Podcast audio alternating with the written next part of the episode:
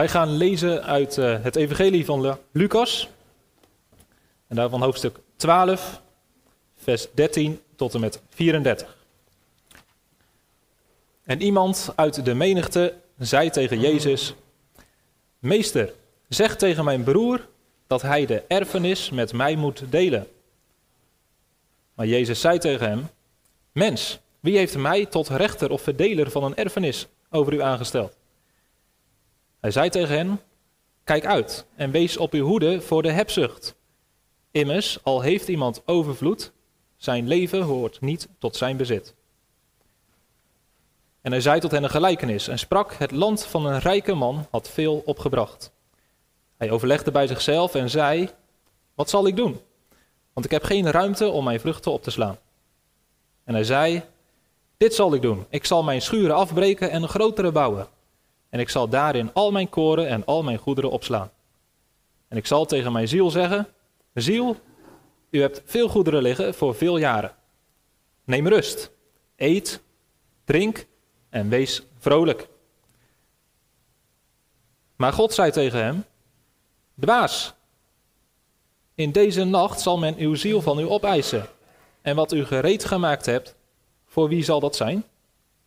Zo is het met hem die voor zichzelf schatten verzamelt en niet rijk is in God. En hij zei tegen zijn discipelen: Daarom zeg ik u, wees niet bezorgd over uw leven, over wat u eten zult, of over uw lichaam waarmee u zich kleden zult. Het leven is meer dan het voedsel en het lichaam meer dan de kleding. Let op de raven. Zij zaaien niet en maaien niet. Ze hebben geen voorraadkamer en geen schuur. En God voedt hen. Hoe ver gaat u de vogels te boven? Wie toch van u kan met bezorgde zijn één el aan zijn lengte toevoegen? Als u dan ook een minste niet kunt, waarom bent u over de andere dingen bezorgd? Let op de lelies, hoe zij groeien. Ze werken niet en spinnen niet. En ik zeg u dat zelfs Salomo in al zijn heerlijkheid niet gekleed ging als een van deze. Als God nu het gras op het veld dat er vandaag is en morgen in de oven geworpen wordt zo bekleed, hoeveel te meer u, kleingelovigen? En u vraagt niet wat u eten of wat u drinken zult. Wees niet verontrust, want naar al deze dingen zoeken de volken van de wereld. Uw vader echter weet dat u deze dingen nodig hebt. Maar zoek het koninkrijk van God. En al deze dingen zullen u erbij gegeven worden. Wees niet bevreesd, kleine kudde, want het heeft uw vader behaagd u het koninkrijk te geven. Verkoop uw bezittingen en geef de opbrengst weg als liefdegave. Maak voor uzelf beurzen die niet verslijten, een schat die niet opraakt in de hemelen, waar de dief niet bij komt en die door de mot niet aangetast wordt. Want waar uw schat is, daar zal ook uw hart zijn.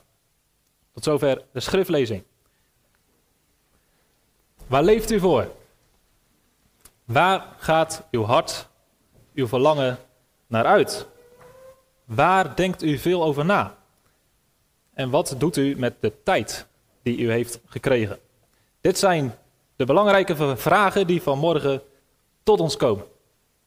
Vragen die ons uh, misschien uh, verblijden, omdat we op het goede spoor zitten. Het kan ook zijn dat de vragen vanmorgen ons confronteren. Dat we op een manier in het leven staan die meer lijkt op een dwaas dan op een discipel van Jezus. Jezus begint met het vertellen van een gelijkenis. Blijkbaar is er een uh, oneenigheid tussen broers over een erfenis. En ze denken, Jezus kan dit misschien wel oplossen. Nou zegt Jezus, ik zal jullie wat vertellen. Er was een uh, man, een boer. En uh, die had een grote akker. En hij had een goed jaar. Hij had goed geboerd. Een rijke oogst. En die oogst was zo groot, het paste niet eens in zijn schuren. Dus hij had een probleem van luxe, een luxe probleem. En wat dacht hij? Nou, ik, bouw, ik breek die schuren af en ik zet een nieuwe schuren neer. Dan past alle koren, alle overvloed, past erin. En dan zeg ik tegen mezelf, joh, ga lekker uh, rusten. Ga lekker genieten van het leven. Wees vrolijk, neem rust, eet en drink. Nou, dat klinkt niet gek, toch?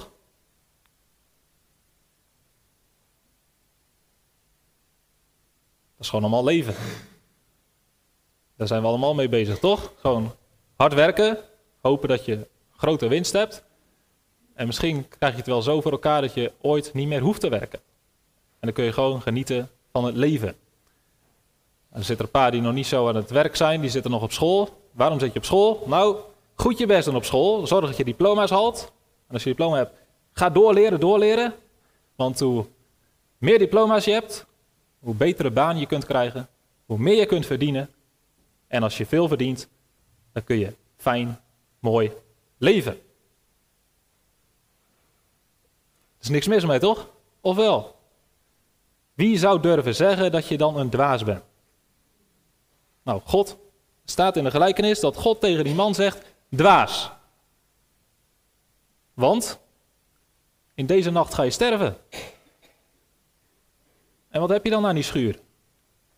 Wat heb je dan al, al dat koren? Wat heb je aan die oogst? Je kunt er helemaal niet meer van genieten. Je bent een dwaas.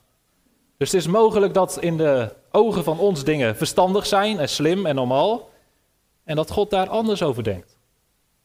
Dat wat wij denken wat een goede manier van leven is, hard werken, zorgen dat je rijk wordt, zorgen dat je voldoende hebt om van rond te komen, dat je alles op het droog hebt. En dan zijn wij tevreden. Dat is de wijsheid van ons als mensen. Maar God denkt daar blijkbaar anders over. God die wijst deze man op het punt dat hij gaat sterven. En als je leeft voor het hier en nu, dan wordt dat beëindigd door je dood. Zo zegt Jezus, is het met hem die voor zichzelf schatten verzamelt en niet rijk is in God. De voorraadschuur met de geestelijke dingen was bij hem leeg gebleven. Nou, hier stelt Jezus iets tegenover. En dat is het gedeelte wat begint vanaf vers 22. Hij zei tegen zijn discipelen, daarom zeg ik u. Discipelen, ik wil dat jullie op een andere manier in het leven staan. Ik wil dat jullie andere prioriteiten stellen in je leven. Ik wil dat jullie leven voor het koninkrijk van God. En dat is een leven dat zich niet te druk maakt om eten en drinken en kleding. Nou, nu ontkent Jezus natuurlijk niet dat die dingen nodig zijn. We hebben allemaal eten, drinken en kleding nodig. Maar dat is geen doel op zich. Dat zijn middelen. Middelen om te leven. Maar het grote doel van het leven is niet lekker eten, drinken, vrolijk zijn. Dus Jezus ontkent niet in dit gedeelte dat we eten of drinken of zulke soort dingen nodig hebben. In de Bijbel wordt ook niet gezegd dat je daarin niet voor hoeft te werken of zo. Dat je niet, uh, Jezus zegt, wees, wees niet bezorgd. Dat betekent niet van, nou, je hoeft er helemaal niet druk over te maken, je hoeft niet te werken en zo. Nee, de Bijbel zegt, we moeten werken voor onze centen. En we moeten werken om eten te kunnen krijgen. Paulus zegt zelfs ergens, als je niet wil werken, dan mag je ook niet eten. En ergens anders zegt hij, als mensen denken dat ze lui kunnen zijn of niet hun best hoeven te doen voor hun inkomen, dan zegt hij, dan zijn ze erger dan de ongelovigen. Als iemand de zijnen en vooral zijn huisgenoten niet verzorgt, heeft hij het geloof verlogend. Is hij erger dan een ongelovige. Dus het is goed om te werken. En het is ook goed om naar school te gaan en goed je best te doen. En te zorgen dat je later een goede baan kunt krijgen. Dat is zelfs verplicht. Wij zijn opgeroepen om zelf verantwoordelijkheid te nemen.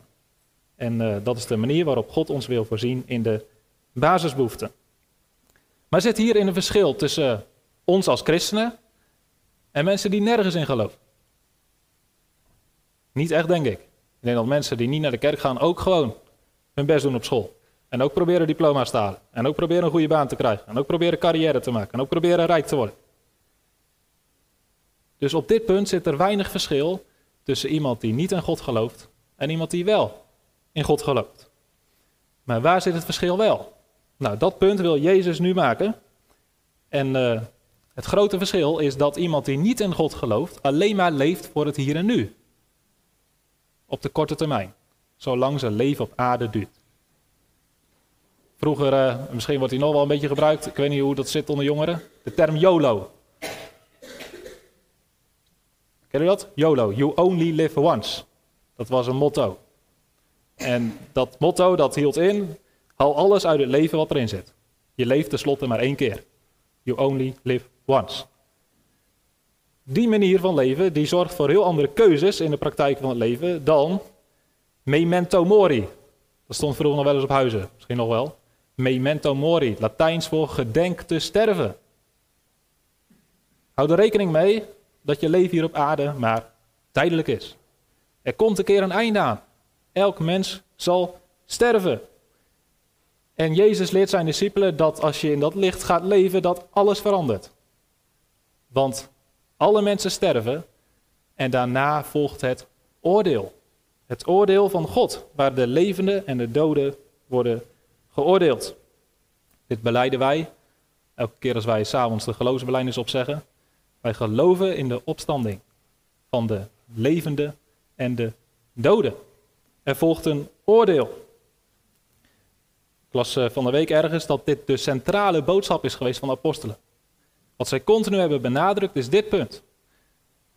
Jezus is opgestaan uit de dood. Dat is Pasen. En we hebben vorige week zondagavond gezien dat dat ook betekent dat wij ook zullen opstaan uit de dood. En aan de opstanding van de dood is verbonden dat wij door God zullen geoordeeld worden. 2 Korinthe 5, wij moeten alle voor de rechte stoel van Christus verschijnen, opdat ieder vergelding ontvangt voor wat hij door middel van zijn lichaam gedaan heeft. Het zij goed, het zij kwaad. Dus we zullen geoordeeld worden. Door wie? Door God, onze schepper. En omdat God onze schepper is, heeft hij recht op ons leven. Ik heb het in het gebed ook gezegd, als schepper is God ook onze koning. En een koning mag wetten geven. Die mag bepalen hoe de burgers leven. Nou, zo heeft God wetten gegeven, bijvoorbeeld de tien geboden. En hij gaat eenmaal ons vragen wat wij met ons leven hebben gedaan. En hij gaat ons eenmaal beoordelen op basis van die tien geboden. Hoe heb je geleefd? Wat heb je goed gedaan? En wat heb je verkeerd gedaan? En dat oordeel dat zal volkomen eerlijk zijn.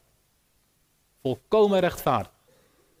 Wij als mensen kunnen nooit een juist oordeel vellen, maar God wel. Dan zal God een volkomen eerlijk en rechtvaardig oordeel vellen.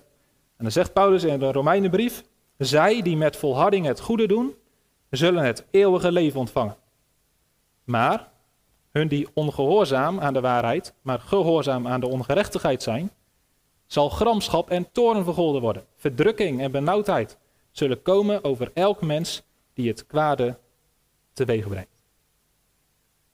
Als je dit gelooft, en dit geloven wij, dan staat je leven in een heel ander perspectief.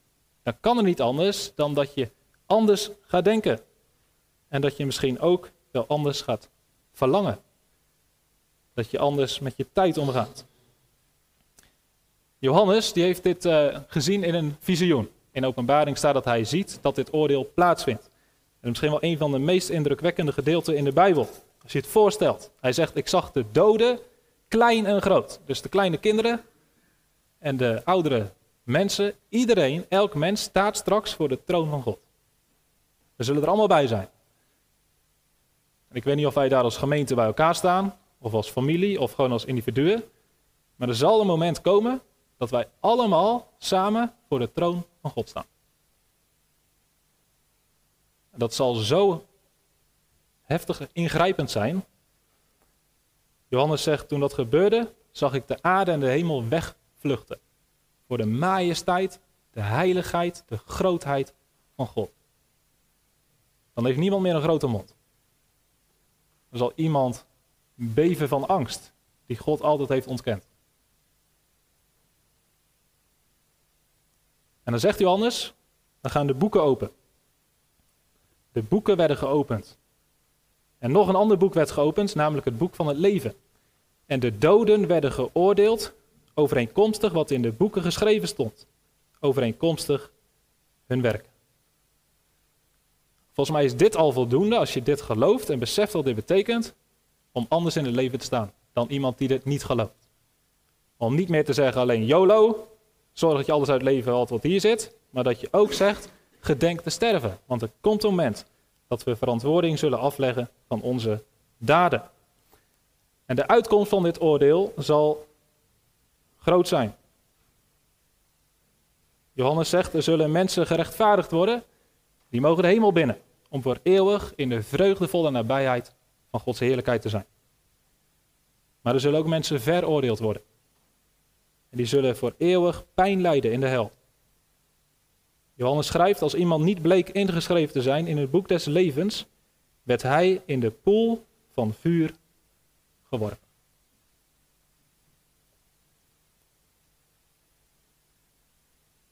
Dus er gaan mensen verloren straks bij dat oordeel. Dan moeten we niet vergeten, dan moeten we niet wegstoppen. Dit zegt de Bijbel. Jezus zegt ergens, je moet niet bang zijn voor mensen die wel je lichaam kunnen doden, maar niks met je ziel kunnen doen. Maar je moet wel bang zijn voor God. Want hij kan zowel je lichaam als je ziel verderven in de hel. God is heilig en rechtvaardig. En er komt een moment dat hij af zal rekenen met de zonde. Paulus zegt, Jezus straks zal terugkomen om met vlammend vuur wraak te oefenen over hen die God niet kennen. Over hen die het evangelie van onze Heer Jezus Christus niet gehoorzaam zijn. Zij zullen als straf het eeuwig verderf ondergaan. Weg van het aangezicht van de Heer en van de heerlijkheid van zijn macht. Van sprak ik iemand op de Koningsmarkt en ik heb hem beloofd dat ik zijn voorbeeld ging gebruiken. Hij zei, ik heb vroeger een keer straf gehad van mijn vader dat hij een week lang me negeerde. Hij zegt, dat was de hel. Dat was verschrikkelijk. Mijn vader, eigen vader, die een week lang niks tegen me zei, alsof ik niet bestond. Hij zegt, ik heb niks ergens meegemaakt in mijn leven. Ik zeg, bedankt voor je voorbeeld. Ik ga dit zondag in de kerk gebruiken. Paulus zegt, de hel is de plek weg van het aangezicht van de Heer. Waar God helemaal weg is.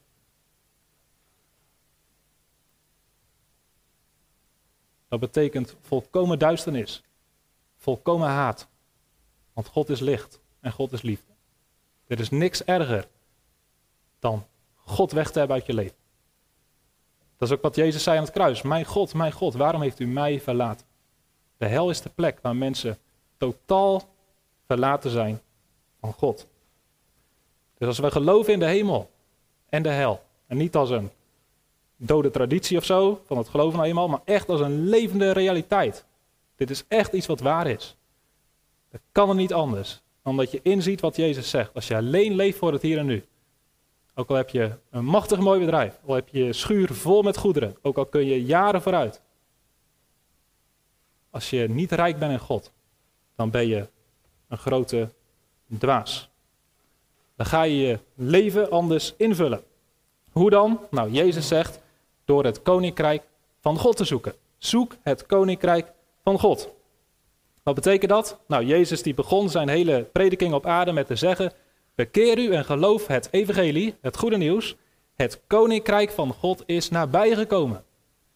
Dit is het goede nieuws. Het koninkrijk van God, de redding en de zaligheid die God brengt, is nu gekomen. Hier ben ik, de redder van de wereld. Hier ben ik om mensen te verlossen. Hier ben ik gekomen om mensen van het eeuwige verderf te redden voor de eeuwige zaligheid. Dit is het koninkrijk van God.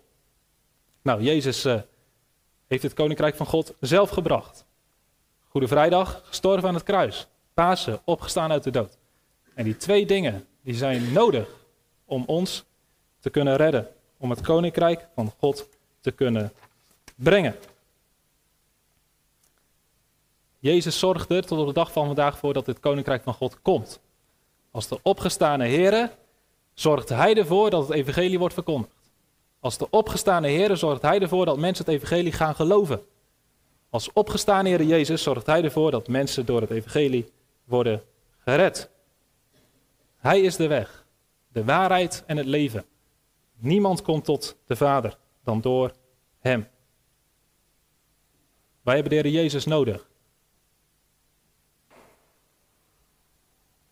Zonder de Heer Jezus kun je het koninkrijk van God niet binnengaan. Zonder de Heer Jezus ga je voor eeuwig verloren. Dus Jezus wil ons eerst ons duidelijk maken: zoek het koninkrijk van God. Zorg ervoor dat je in het koninkrijk van God bent. Zorg ervoor dat je een burger bent van dit koninkrijk. Zorg ervoor dat je zonden zijn vergeven. Zorg ervoor dat je eeuwig leven hebt ontvangen. En dat kan maar op één manier: door je te bekeren van je zonde en door mij te volgen door een discipel van mij te zijn. Nou, eigenlijk is dat niet het punt van Lucas 12, want hij zegt dit al tegen discipelen. Hij zegt dit al tegen mensen die gered zijn. De oproep zoek het koninkrijk van God betekent dus misschien meer leef als burgers van het koninkrijk. Als je een christen bent, leef dan ook als een christen. Als je zegt dat God je koning is, zoek dan ook de wil van je koning. En leef daar ook naar.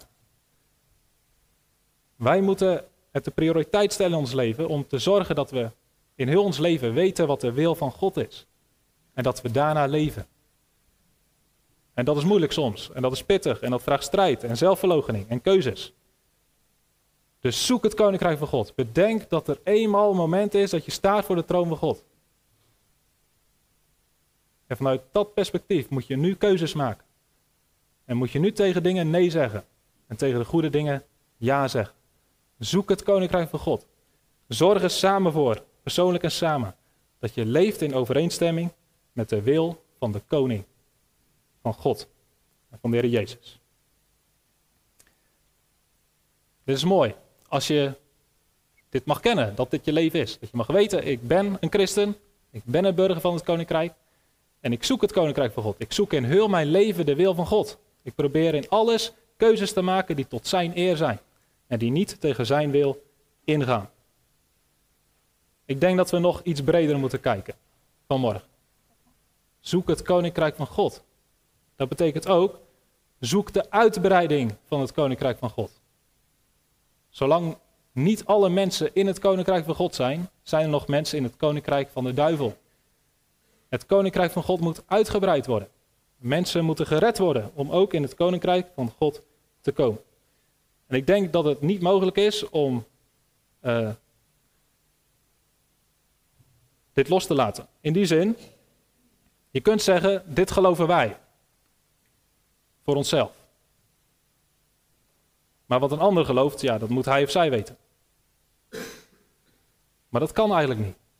Want als wij geloven dat God de schepper is, dan geloven we niet alleen dat hij onze schepper is, maar dat hij de schepper is van iedereen. Als wij geloven dat wij straks voor de troon van God staan om geoordeeld te worden, dan geloven we dat wij dat niet alleen zijn, maar dat alle mensen dat zijn.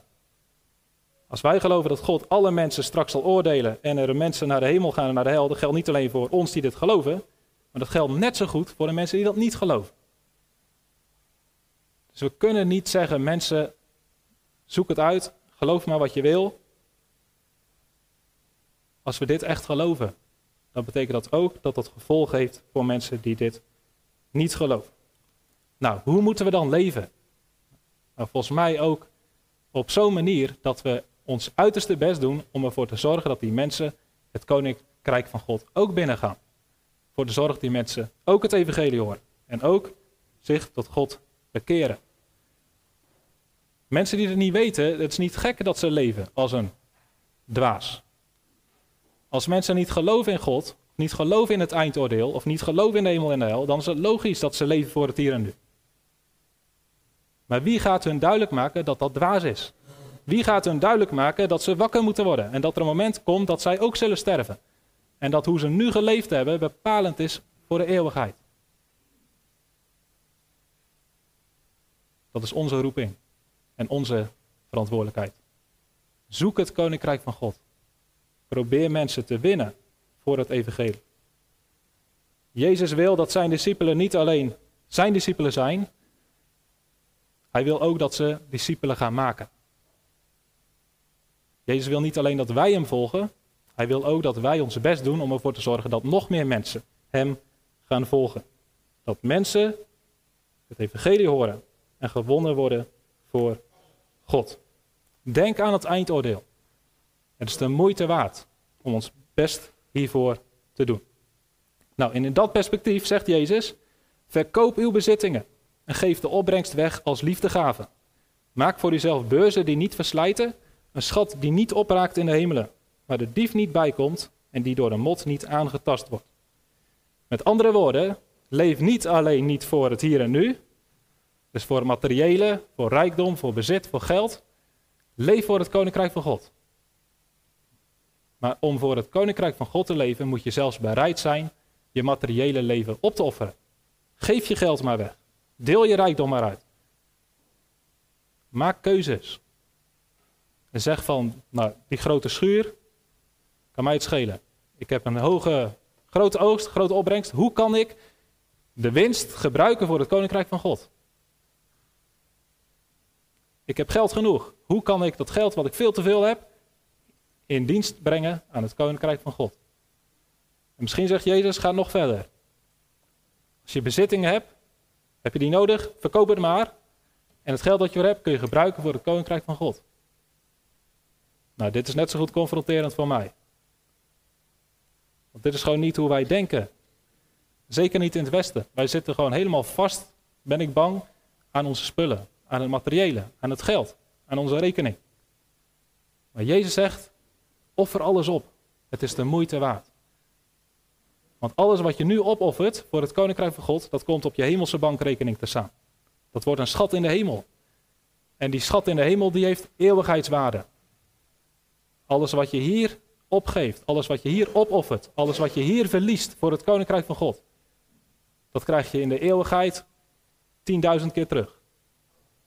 Maar alles wat je nu niet opoffert, alles wat je nu vast probeert te houden, dat ga je straks voor eeuwig verliezen. Want waar uw schat is, daar zal ook uw hart zijn. Wij moeten het koninkrijk van God onze hoogste prioriteit stellen. Niet karig zijn in het geven. Zodat het koninkrijk van God kan uitbreiden. Nou, dit is natuurlijk echt niet makkelijk. Dit kan alleen door het geloof. En dit kan alleen als we inzien dat het de moeite waard is, omdat Jezus onze koning is. Dus ergens gaat het wat kosten. Ik denk dat Jezus dat wel duidelijk maakt.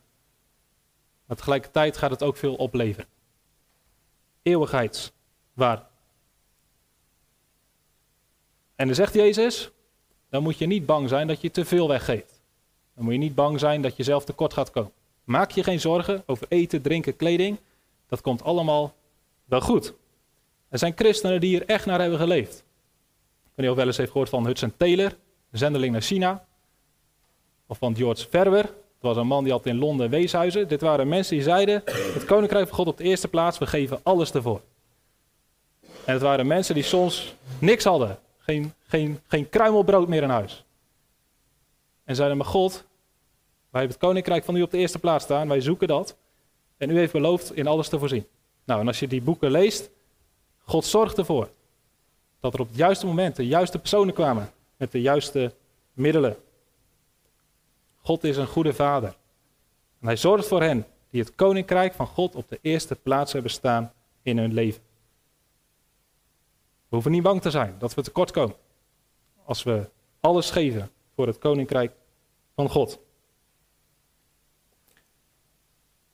Ongetwijfeld denken nu sommigen ja, maar er zijn misschien ook andere voorbeelden van mensen die ook het koninkrijk van God op de eerste plaats stelden, maar uiteindelijk misschien wel honger hadden en misschien wel tekort hadden. Paulus is daar een voorbeeld van. Paulus zegt: Ik heb heel vaak honger gehad. Ik heb heel vaak dorst gehad, omdat ik het evangelie van Christus overal probeerde te verkondigen. Dus dat is lastig misschien. Dat God het soms wel toelaat, blijkbaar, dat zijn discipelen honger hebben en dorst lijden en tekort komen. Nou, er is een zendeling geweest die heeft gezegd: Ik ben onsterfelijk totdat mijn taak op aarde is volbracht. Dus ja, het kan zijn dat ik op een gegeven moment van honger moet sterven, maar dat zal niet eerder gebeuren dan dat ik heb gedaan op aarde wat God van mij heeft gevraagd.